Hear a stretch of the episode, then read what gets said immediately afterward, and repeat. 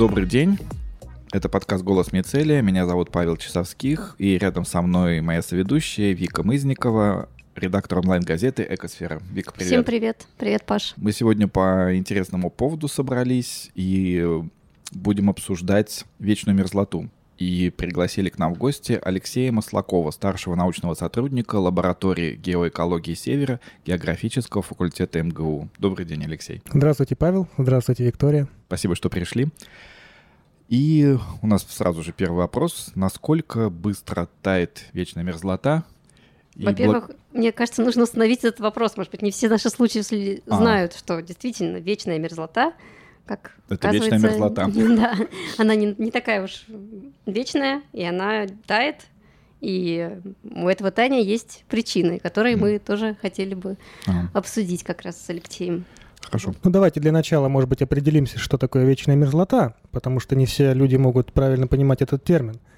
Вечная мерзлота – это грунты, горные породы или отложения, которые находятся при температуре 0 градусов по Цельсию или ниже.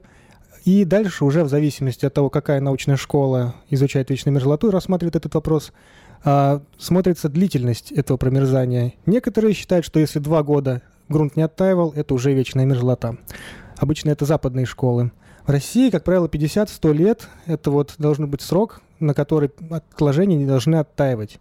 Более того, в вечной мерзлоте обязательно должна быть вода в твердом состоянии, должен быть обязательно лед, потому что если там, допустим, сухие породы, очень сухие пески, это просто сыпучий охлажденный грунт. Это, конечно, тоже вечная мерзлота, но в классическом понимании уже не называется вечной мерзлотой. Как правило, 3 фактора. Первое – это температура, второе – это лед, третье – это длительность в замерзшем состоянии не меньше 2 лет. А вот почему все-таки такие расхождения? 2 года, 50 лет? 100. Как так сложилась традиция? Дело в том, что у нас, как известно, климат очень сильно меняется. Если вы посмотрите на погоду лета и зимы прошлых лет, то вы увидите, что 1 год был теплый, 1 год был холодный. И в регионах, где вечная мерзлота находится в пограничном состоянии, есть участки, где она есть, где ее нету, вот эти вот холодные и теплые года очень сильно влияют на состояние этих грунтов. В очень теплое лето грунт полностью может протаивать там, до 3 метров, например, а в холодный период он может протаять, например, до 2 метров, и вот этот вот кусочек грунта, вот этот слой между 2 и 3 метрами, он останется в замерзшем состоянии. Тогда формально, с точки зрения некоторых научных школ, он будет являться вечной мерзлотой. Более того, климатические изменения, они не только имеют период в несколько лет, они имеют период несколько десятков лет, несколько сотен лет. И когда у нас период более теплых годов меняется периодом более холодных лет, то у нас и происходит тоже изменение состояния грунтов. Они могут переходить как в талое состояние, находиться в немерзлом состоянии, так сказать, так и в мерзлом. Вечной мерзлоте. Такой, наверное, обывательский вопрос, но я правильно понимаю, что вечная мерзлота — это, в принципе, может быть, грунты, которые находятся в горах, да, не обязательно, как у нас вот тоже, наверное, в основном люди думают, что вечная мерзлота — это вот за там, полярным кругом, условно говоря. Вот вы сейчас... Чем за полярным кругом немного мерзлоты. Вы знаете, на самом деле, это действительно очень интересный вопрос. Многие люди не до конца понимают вообще, сколько у нас мерзлоты в стране и где она находится. Вот у меня к вам вопрос. Как вы думаете, сколько процентов от территории нашей страны занимает вечная мерзлота? Примерно. Ну, поскольку мы готовились к подкасту, мы знаем, что около 60-65% нашей страны. Да, где-то 2/3, то есть 66 плюс-минус, это вот территория страны, занятая вечной мерзлотой. Только подумайте, больше 50% площади нашей страны – это грунты, которые никогда не оттаивают. То есть самая холодная, самая северная страна, это действительно вот подтверждается такими фактами. И если мы будем рассматривать, где находится вечная мерзлота, она, конечно, не только за полярным кругом. Если вы посмотрите на карту России, то я могу привести границу примерно следующим образом. Это север Кольского полуострова, это полуостров Канинос, это... Большеземельская тундра на Восточно-Европейской равнине. Потом в районе Урала она доходит сильно на юг до субширотного течения реки Оби. Это территория городов Ханты-Мансийск и так далее, вот в районе этих городов. Дальше, значит, она спускается до города Красноярска. Дальше вот если смотреть... То есть Красноярск — это еще не мерзлота, но вот уже в горах там встречаются острова. И где-то примерно в районе Байкала зона вечной мерзлоты, она спускается к югу от границы России, уходит в Монголию. И, в общем-то, на Дальнем Востоке она выклинивается только в Приморском крае. Я не буду говорить про сплошное распространение, но вот мерзлота встречается в том числе и вот в Забайкалье, и в Монголии, и, в общем-то, много где. То есть, возможно, где-то есть карта вечной мерзлоты, можно посмотреть, если что, ну, я имею в виду набрать в интернете. Да, конечно, карта вечной мерзлоты очень легко находится, да, они действительно есть. И вы, когда увидите карту мировую, то вы увидите, будете удивлены, узнав, что, например, есть такие страны, как Иран, как Турция, и там тоже есть вечная мерзлота в горах. Более того, вечная мерзлота находится и в наиболее высоких горах тропиков, субтропиков и экваториального пояса. Например, моим коллегой подтверждено существование вечной мерзлоты на Гавайях. Там есть вулкан Мауна-Ке, кажется, если я не ошибаюсь. У него кратер, и он обращен в северную сторону, то есть он в основном затенен. И из-за того, что там высокие отметки поверхности и там постоянно тень, то там на небольшом участке существуют породы, которые не оттаивают в течение года. Хотя, казалось бы, что такое Гавайи? Мне кажется, у многих наших слушателей сейчас картина мира просто полностью перевернулась. Да-да. Я могу вам продолжить переворачивать картину мира. Давайте. Вообще лед в горных породах и вообще является одной из самых распространенных вообще минералов во Вселенной. И если мы будем рассматривать другие планеты, то, например, на Марсе тоже есть мерзлота. Никто, конечно, напрямую не бурил, но косвенные данные, облик рельефа, результаты моделирования показывают, что на Марсе очень-очень много вечной мерзлоты. Практически вся поверхность Марса, под ней есть вечная мерзлота, в том или ином виде, конечно. Соответственно, вода. Да.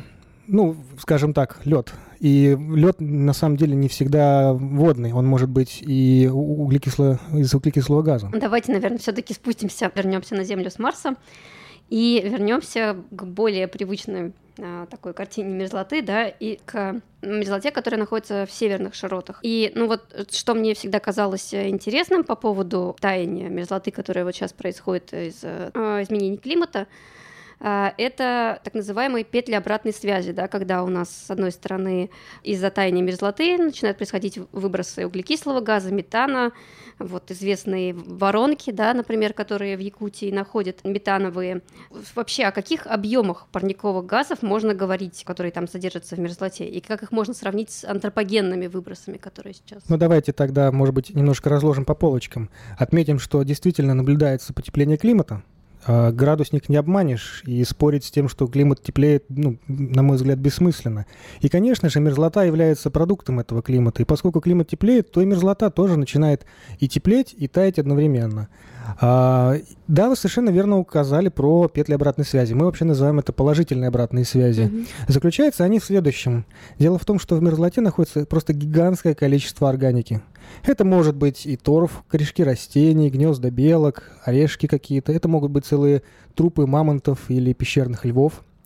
Этой органики настолько много, что если мы будем сравнивать вообще с другими системами нашей планеты, то в среднем в 3-метровом слое вечной мерзлоты находится примерно 1700 петаграммов органики. Чтобы быть понятным, 1 петаграмм – это 1 миллиард тонн. То есть 1,7 триллиона тонн органических соединений находится в 3-метровом слое вечной мерзлоты.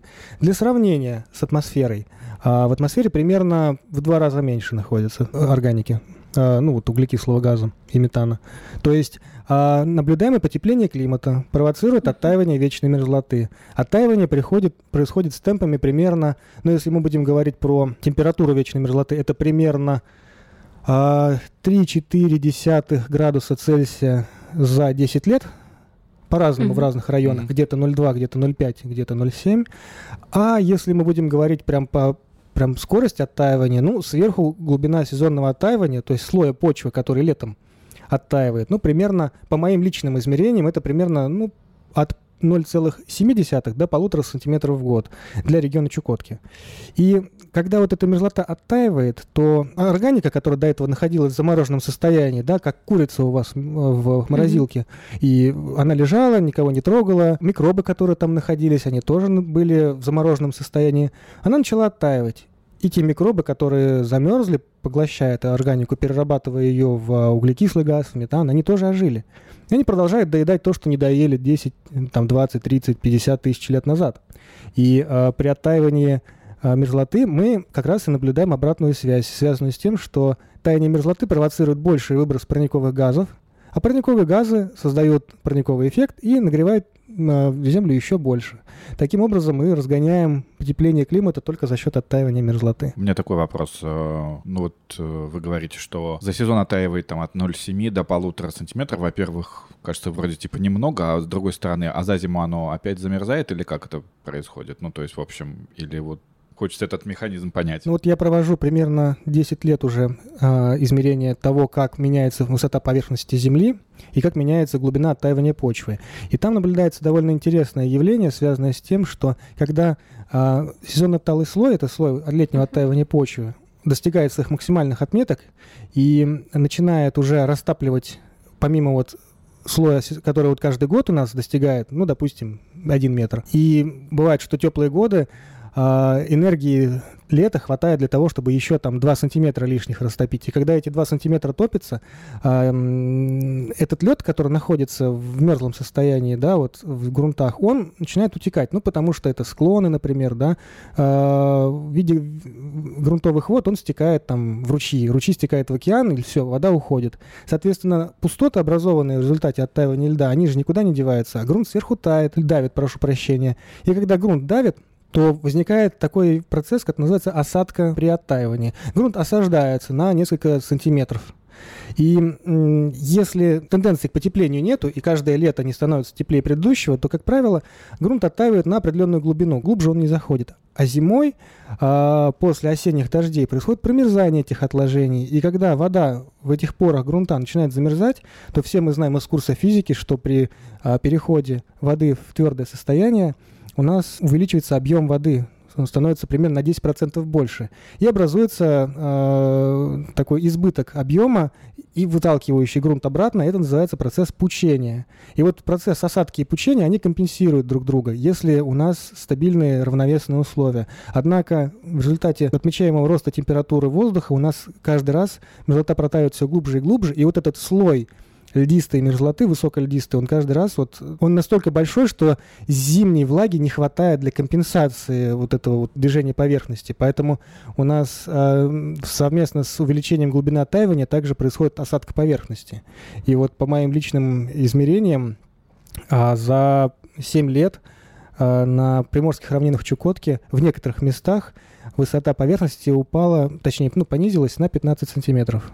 То есть вот это ладонь, по сути. Это уже звучит очень серьезно. Учитывая, что на этой мерзлоте стоят дороги, дома, линии электропередач. Если мы будем рассматривать вообще инфраструктуру, ну, представляете, да, целые города стоят на мерзлоте. Да, и те самые, извини, те же самые нефти... И газоперерабатывающие комбинаты, которые часто вот происходят аварии. Видимо, вполне может быть, что, собственно говоря... Мы будем слышать все чаще об этих событиях, потому что это будет все чаще происходить, потому что в основном они там-то и находятся, как раз на этой вечной мерзлоте. Не исключено. По оценке некоторых ученых, опубликованной в журнале Nature в 2019 году, к 2050 году, то есть уже практически через 30 лет, 70% всей инфраструктуры на вечной мерзлоте будет подвержена деформациям. То есть это явление будет скорее правилом, чем исключением. Найти дом без трещин, без каких-то нарушений, деформации в результате таяния мерзлоты будет все сложнее в будущем. И вот мне кажется, как раз с инфраструктурой связано то, что у нас сейчас начинают на каком-то высоком уровне, да, говорить о проблеме таяния вечной мерзлоты. То есть, ладно, петли положительной обратной связи, но вот инфраструктура нас, чиновников, волнует больше, ну, что, в принципе, достаточно логично, наверное. Потепление климата многие до сих пор воспринимают как какую-то что-то в отложенной перспективе, но инфраструктура — это то, что здесь и сейчас. И мне просто интересно, что же в итоге, то есть вот у нас есть много городов, построенных на вечной мерзлоте, то есть понятно, что они строились определенным образом, не так, как на обычных почвах. У нас есть нефти, газопроводы, линии электропередач, и что это все начнет разрушаться и уже разрушается, то есть аварии, вот как это будет выглядеть? То есть уже пора бить тревогу или еще рано? Уже пора бить тревогу во все колокола. Понимаете, дело в том, что если мы будем рассматривать нефть и газопромыслы, как вы знаете, они были построены в основном в 70-х годах, в эпоху Брежнева. И в те времена по строительным нормам и правилам тех лет была такая парадигма, что вечная мерзлота считалась действительно вечной. Считалось, что она не меняется, что свойства ее не меняются, температура не будет изменяться. То есть все как было, так и будет через несколько десятков лет в течение всего срока эксплуатации сооружений. Однако в последние годы, где-то начиная с 90-х, эта парадигма начала ломаться. Оказалось, что мерзлота также меняется, как и меняется климат. И спроектированные сооружения под те условия, они не учитывали фактор меняющейся среды. Давайте я приведу вам просто пример. Как вы знаете, все здания, которые стоят на вечной мерзлоте, они стоят на сваях. Но держатся они не за счет того, что свая упирается там на что-то в земле, а за счет того, что свая, она сама смерзается своей боковой поверхностью с мерзлотой. Очень яркий пример — это если взять язык и приложить его к железке на морозе. Примерно с такой же силой материал свая, бетон, смерзается и с вечным мерзлым грунтом. И сила этого смерзания тем сильнее, чем ниже температура мерзлоты. И когда ученые, проектировщики, делали проекты зданий, они рассчитывали нагрузку, которую будут дом или опоры оказывать на вечную мерзлоту, конечно же, с учетом температуры. И, допустим, если они рассчитывали, что при температуре минус 3 градуса Цельсия нужно 100 свай с определенным заложением глубины, то они так рассчитывали, дом ставился, дом стоял прекрасно до тех пор, пока не началось растепление мерзлоты. И когда температура начала повышаться, то и несущая способность свай, то есть способность выдерживать нагрузку, начала падать. Я просто приведу для примера такую характеристику, что при росте температуры с минус 3 до минус 2 градуса Цельсия сила смерзания глинистых оснований, глинистых материалов с железобетонной сваи падает примерно в 1,5 раза. А песчаных оснований в 2 раза. Хотя, казалось бы, всего 1 градус Цельсия, а сразу какая большая величина у нас происходит. И здание просто в результате естественных причин начинает давить на эту мерзлоту, продавливать ее, и происходит деформации, трещины в стенах, и все вот такое. Это происходит уже прямо сейчас, я имею в виду? Или это в далеком будущем все это будет? Это уже происходит сейчас. По оценкам сотрудников географического факультета МГУ, в некоторых поселениях до 99% зданий находятся в аварийном состоянии в результате таяния мерзлоты. Если мы будем говорить Норильск, это процентов, наверное, 50-70. Зданий так или иначе деформированных. Что же делать, возникает вопрос. Что же делать? Прогресс не стоит на месте. Дело в том, что в 70-е и 80-е годы, да и в 90-е в какой-то степени, здания строились тяжелые, на основании бетона, блоков, кирпичей. Естественно, такая нагрузка была очень высокой на основании, и сейчас даже небольшие изменения в температуре могут влиять на устойчивость здания. Сейчас по новым технологиям здания строятся легкие, облегченные, специальных сэндвич-панелей с железным каркасом. Они не требуют очень сильного заглубления сваи, не так сильно зависит от климатических изменений. Поэтому что я, могу предложить в качестве того, что надо решить? Во-первых, нужно старые фонды выводить из эксплуатации, если это, конечно, возможно, и бюджет позволяет, и строить новые облегченные конструкции, которые позволяют учитывать фактор меняющейся среды. Ну и второе, наверное, это выполнить некоторые ремонтные и профилактические работы для стабилизации грунтов оснований. Могу привести пример просто. Я вернулся с Чукотки, с чукотского поселка Лаврентия, и там здания все, есть несколько зданий на мерзлоте, они трескаются. И я просто зашел и посмотрел, что они трескаются из-за того, что не только потому, что грунт теплеет, а из-за того, что там текут коммуникации, там течет вода, и она попадает под сваи. А вода — главный враг мерзлоты, она растепляет ее и уменьшает несущую способность свай. Казалось бы, такая простая причина, но совершенно не, игнорируемая местными властями. Поэтому надо дать рекомендации по улучшению мерзлотного состояния грунтов. Хорошо, мы тут сидим в этой комнатке, рассуждаем это обо всем, а что-то кто-то делает, как-то, просто... я могу сказать, что все или большинство добывающих крупных компаний, работающих у нас на севере, добывающих природные ресурсы, у всех у них есть как минимум разработанные стандарты, за наблюдением за мерзлотой, а у некоторых еще и службы, которые проводят геотехнический мониторинг, то есть мониторинг состояния грунтов под инженерными объектами, например, под там, установками комплексной подготовки газа, под нефтяными резервуарами, под нефтепроводами, под газопроводами, под зданиями. За этим, конечно, очень чутко следят. Другая проблема, что в больших городах, построенных на севере, например, Норильск, Якутск, Анадырь и других городов, там отсутствует какой-то единый подход и никакой службы, которая занимается мониторингом состояния грунтов под зданиями, не существует. Либо существуют какие-то разрозненные группы, которые это изучают. И вот там, конечно, большая проблема за тем, чтобы следить и давать рекомендации. Алексей, тогда вот не могу не спросить, как мы все знаем, в прошлом году была ужасная катастрофа в Норильске, которую частично связали с изменением климата. Но я так понимаю, что там тоже были проблемы инфраструктурного характера, то есть там не покрыли краской защитные резервуары, да, из которых потом был разлив солярки, нефтепродуктов.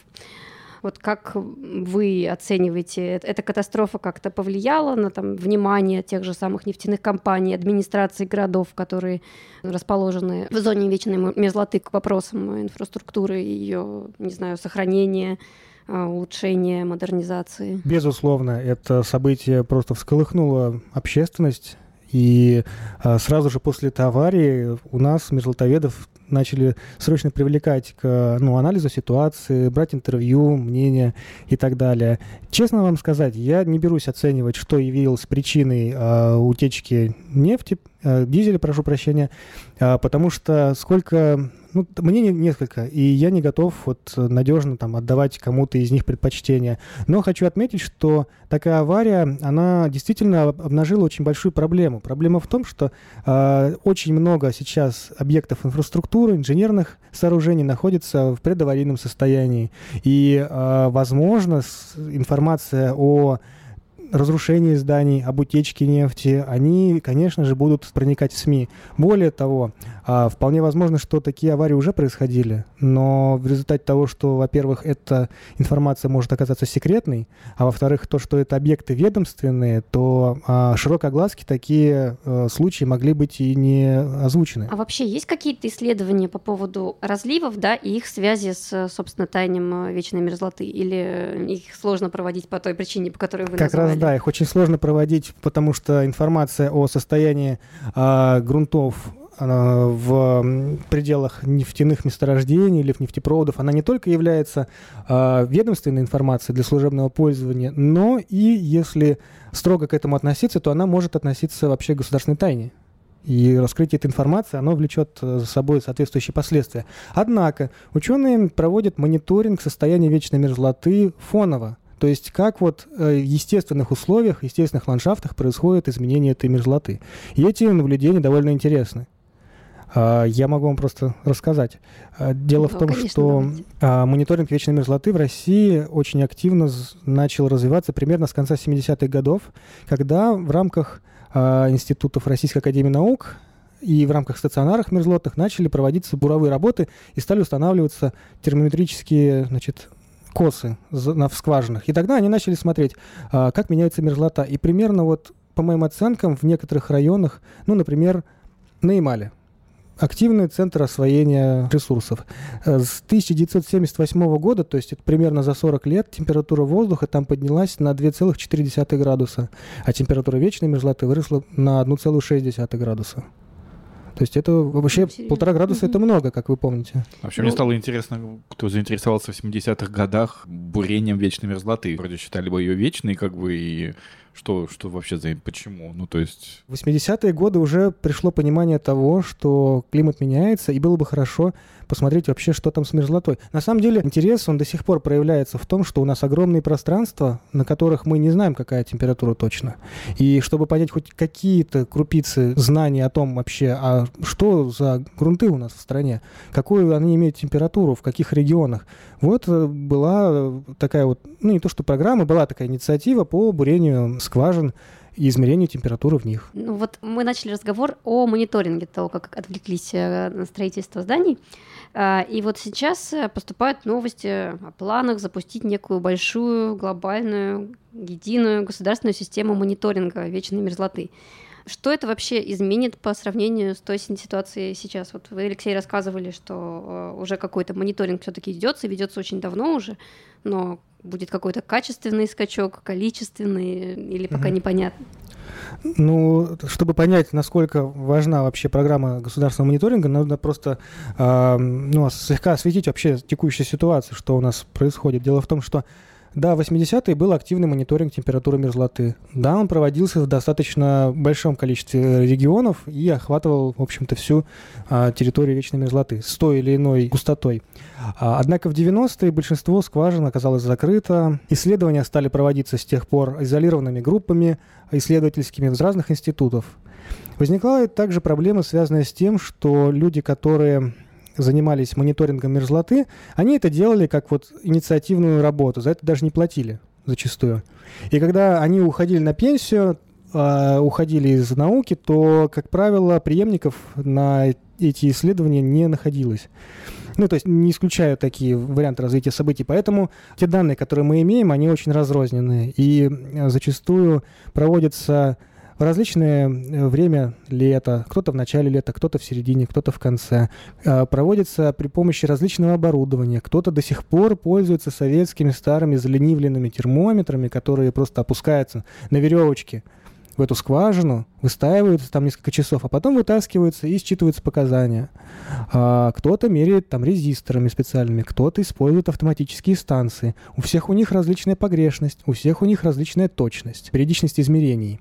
Поэтому система мониторинга, она призвана, так же как система, допустим, Росгидромета, унифицировать методы измерения вечной мерзлоты и собирать их в единую базу, чтобы она была в одном месте, и любой желающий, в идеале, конечно, мог бы получить к ней доступ. Потому что, скажем так, международный опыт подсказывает нам, что такой метод организации измерений, он наиболее оптимальный, потому что существует международная программа мониторинга мерзлоты. Есть такая программа, называется Global Terrestrial Network on Permafrost. Она объединяет под своим крылом примерно 1500 скважин, пробуренных в разных частях света, включая Антарктиду. И там есть протоколы, по которым требуется определенная точность измерения, определенная периодичность. И все эти данные собираются в едином центре данных, которые доступны, в принципе, они в открытом доступе находятся. А система мониторинга как раз вот она позволяет эти данные не только собирать, но и анализировать их. Мы можем с точностью определять, в каких регионах температура мерзлоты растет, в каких она, может быть, наоборот, понижается. И мы вообще можем определить, каковы диапазоны изменяющейся среды, на сколько градусов мерзлота вообще может повышаться. И, например, если для низкотемпературных грунтов мы можем отмечать, что скорости очень большие, то для высокотемпературной мерзлоты, где -1, -2, скорости начинают замедляться. И когда температура мерзлоты подходит к нулю, то скорость роста температуры практически становится неизменной, она около нуля и находится. Это связано с тем, что у нас часть воды даже в отрицательном диапазоне находится в жидком состоянии. И по мере повышения температуры и приближения к нулю градусов Цельсия количество воды, не замерзшей, оно увеличивается, происходят фазовые переходы. И, в общем, тоже это частность, конечно. Это частность того, о чем я сейчас говорил, что вот в разных температурных диапазонах мерзлота по-разному теплеет.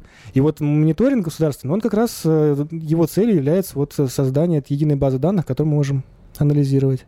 И, опять же, данные мониторинга могут лечь в основу составления нормативных документов по строительству и уже в будущем учитывать фактор меняющейся среды, то есть закладывать какой-то запас прочности для зданий, который позволит даже в условиях потепления климата нормально эксплуатировать их и им функционировать. А что же вот тогда, вы говорите о международной системе мониторинга мерзлоты, в которой 1500 скважин, там российских сейчас вообще нет? Или они есть, но они просто отдельные только, которые подпадают под критерии этой системы? Они есть, российские, и они там действительно представлены. Однако, опять же, Поскольку эта программа не финансирует исследования, то люди это делают на волонтерских началах. На голом энтузиазме. Поэтому хорошо бы, конечно, если была бы какая-то более строгая структура, было бы какое-то финансирование, и люди хотя бы за небольшие деньги могли бы что-то делать. Тогда это, конечно, их всех, не то что дисциплинирует, но позволяет получать более полные данные. Кроме того, государственная сеть, она также подразумевает обустройство новых скважин в тех регионах, где недостаточно информации. И это, конечно, позволит нам получить вообще новые данные о том, какая вообще мерзлота у нас есть в отдаленных регионах. Да, интересно. Это был бы хороший проект. Может быть, я не знаю, можно ли такой вопрос вам задать, но вы в этой программе как-то участвуете тоже лично или ваша лаборатория? Лично я нет, не участвую, но я очень близко знаком с коллегами, мы очень близко работаем, и в целом я нахожусь, я, в общем, в этой организации глобального мониторинга криолитозоны, некоторые функции исполняю и, соответственно, вижу за тем, как там происходит сбор данных. Но сам я данные не собираю, потому что мой регион исследования — это Чукотка, Чукотский полуостров. Это самая северо-восточная территория нашей страны, и площадь его примерно в 2 раза больше, чем площадь Крыма. Но при этом нет ни одной скважины, пробуренной в мерзлоте глубже, чем 2 метра. И мы даже не знаем вообще, какая там температура. Мы можем только по каким-то косвенным данным и архивным свидетельствам при инженерных изысканиях, когда здания строились в 70-е годы, только ту температуру знать. Сейчас там нет ни одной температурной скважины. И пока не планируется. Я надеюсь, что государственная система мониторинга позволит обустроить скважину там. Да, было бы здорово. Мы тоже будем надеяться на это. Такой вопрос. Вы наверняка слышали о таком проекте, как Плейстоценовый парк. Что вы об этом думаете и как оцениваете эту инициативу с точки зрения потенциального влияния на климат и мерзлоту? Проект «Плейстоценовый парк» — очень амбициозный проект. Он проводится Сергеем Афанасьевичем Зимовым и его сыном, и семьей в целом. В чем он заключается? Они взяли в аренду, кажется, небольшой участок тундры на северо-востоке России под поселком Черский, примерно 160 гектаров. Они оградили его забором и запустили туда кучу бизонов, овцебыков, лошадей, всяких травоядных. В чем их гипотеза? Гипотеза заключается в том, что в Плейстоцене, это период, который закончился примерно 12 тысяч лет назад, когда были холодные сухие периоды, они сменялись межледниковьями, в тот период существовала мамонтовая фауна. Тут были мамонты, были шерстистые носороги, их было очень много. А многих было почему? Потому что когда был сухой и прохладный климат, в тундре очень много росло злаковых. И они этими злаковыми питались. И поскольку они их постоянно обкусывали, то злаки от этого росли пышнее. Кроме того, навоз, который продуцировали эти все животные, он являлся очень важным удобрением для этих злаков.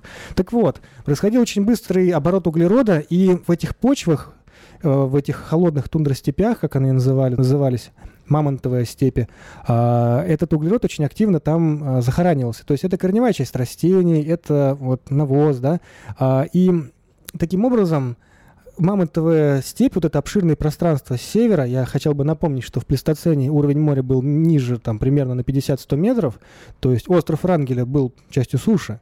И весь шельфовый участок, который сейчас затоплен, он был вообще-то открыт. Это были огромные пространства, по которым бегали эти все носороги и мамонты и так далее. И они кушали эту травку, и эти экосистемы позволяли депонировать, то есть аккумулировать углекислый газ в виде углерода, соединений в почву. Оттуда появилось, собственно, такое слово, как едома. Едомное отложение – это высокольдистые, очень богатые органическими соединениями отложения. Так вот. Гипотеза Зимовых заключается в том, что если они смогут распространить условия обитания плейстоценовой мамонтовой фауны сейчас, то эти участки они станут активными резервуарами углерода. То есть они помогут нам в борьбе с потеплением климата, они помогут захватывать этот углерод и складывать его в почву.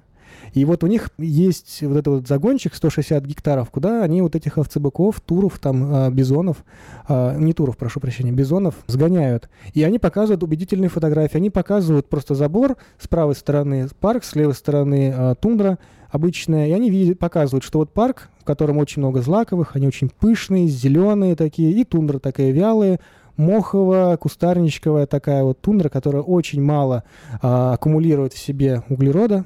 Она в этом плане не так эффективна, как территория этого плейстоценового парка.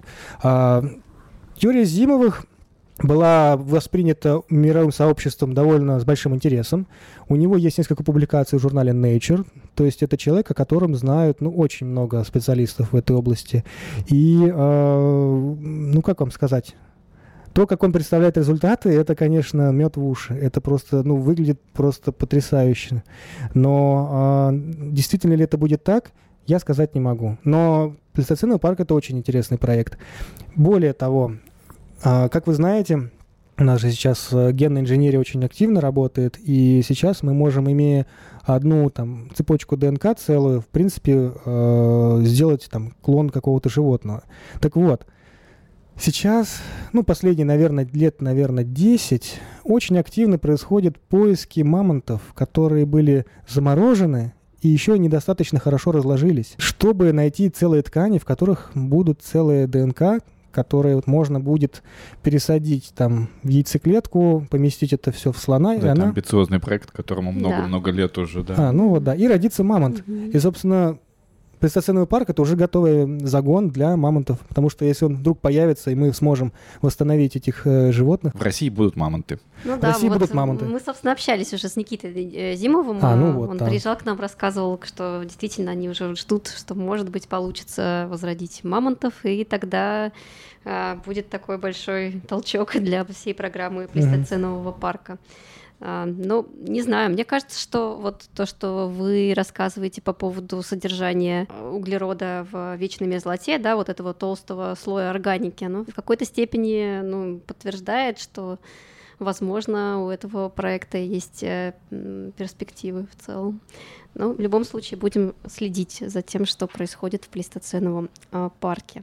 У меня, наверное, такой еще вопрос во время нашего разговора возник. По поводу этих кратеров, мне кажется, эта тема многих сейчас волнует. Кратеры выглядят жутко в вечной мерзлоте. Как вообще это образуется? Это просто такие полости, которые под слоем тонким почвы, которые внезапно обнажаются, или... Вы знаете, кратеры... Впервые кратер в вечной мерзлоте был обнаружен в 2014 году, когда вертолетчики летели на Баваненковское нефтегазовое месторождение на Ямале, и посреди плоской-плоской, абсолютно однородной тундры увидели огромное черное пятно, огромную дыру. На фоне однородного ландшафта эта дыра выглядела просто очень впечатляюще. Естественно, они сделали эти снимки и опубликовали это все. Это вызвало огромный интерес вообще не только российского, но и международного сообщества. Туда сразу же стали рваться группы ученых в надежде, что именно они смогут провести первые измерения и станут известными на весь мир. Да, действительно, был обнаружен такой кратер. Его диаметр составлял примерно 20 метров. Глубина на момент обнаружения составляла около, кажется, 50 или 40 метров. Однако через 2 года в результате грунтовых вод он просто был затоплен и превратился в озеро. Однако пока этого не произошло, в первую же зиму туда спустились сотрудники нашего факультета, провели исследования и начали выдвигать гипотезы, что же являлось причиной. Если вы посмотрите комментарии в интернете к этим фотографиям, то вы увидите просто огромное количество гипотез. И метеорит, и НЛО, и дыра в бюджете Ямало-Ненецкого автономного округа, и все-все-все. На самом деле, я могу вам рассказать причину, она достаточно тривиальна, но, тем не менее, все равно очень интересна. Дело в том, что на месте этой дыры был небольшой бугор пучения. По-якутски их называют булгуняхи. В английской литературе их называют пинго. Они образуются в результате промерзания отложений со всех сторон. И, как я вам говорил, при превращении воды в лед у нас увеличивается объем. Так вот, когда происходит промерзание со всех сторон грунтов, то внутри эта часть, которая еще не промерзла, в ней возникает просто гигантское давление, потому что лед начинает давить на воду. А вода, как известно, это несжимаемое вещество.